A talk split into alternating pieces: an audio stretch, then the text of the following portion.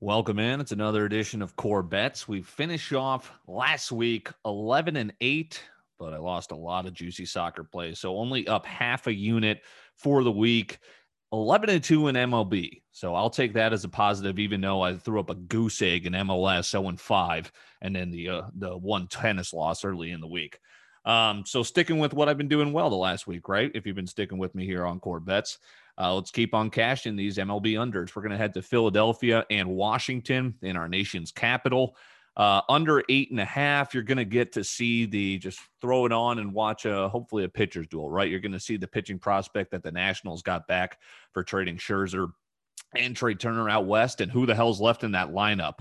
Uh, under eight and a half, 19 and 35 at home to the under, and also uh, very short dog the Nationals are, but uh, as a dog, they are 25 and 31 to the under. Short and sweet tonight. Let's get a 1 and 0 in the books.